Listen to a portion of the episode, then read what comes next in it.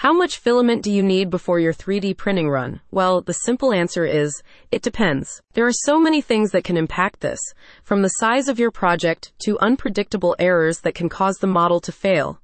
The best thing you can do is to prepare for all scenarios. With this guide from Functionalize, you can better understand everything that goes into preparing your print run. One difficulty with trying to calculate filament use is that we don't all feel comfortable with using formulas with a volumetric approach. The process requires calculating geometric volume and thinking through conversions to get an estimated weight.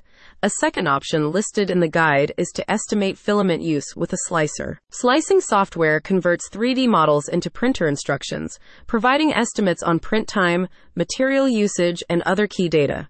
While extremely helpful, these estimates do not account for all variables.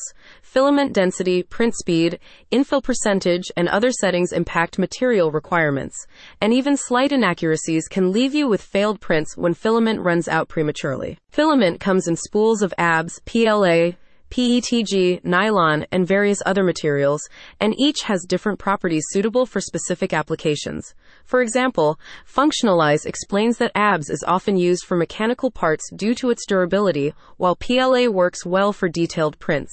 Determining how much is needed for a project depends on the size and complexity of your design. The guide covers specific lengths for each to assist with accurate forecasting. Functionalize also offers practical tips for both minimal waste and avoiding unexpected downtime. It offers strategies for using up leftovers, such as fixing imperfections in finished models. If there is no use for excess material, it can be taken to a 3D store for recycling. A spokesperson states, there are a lot of attributes that can waste your stock of spools, such as margin of error, filament loading, print speed, and other possibilities that are sometimes unavoidable.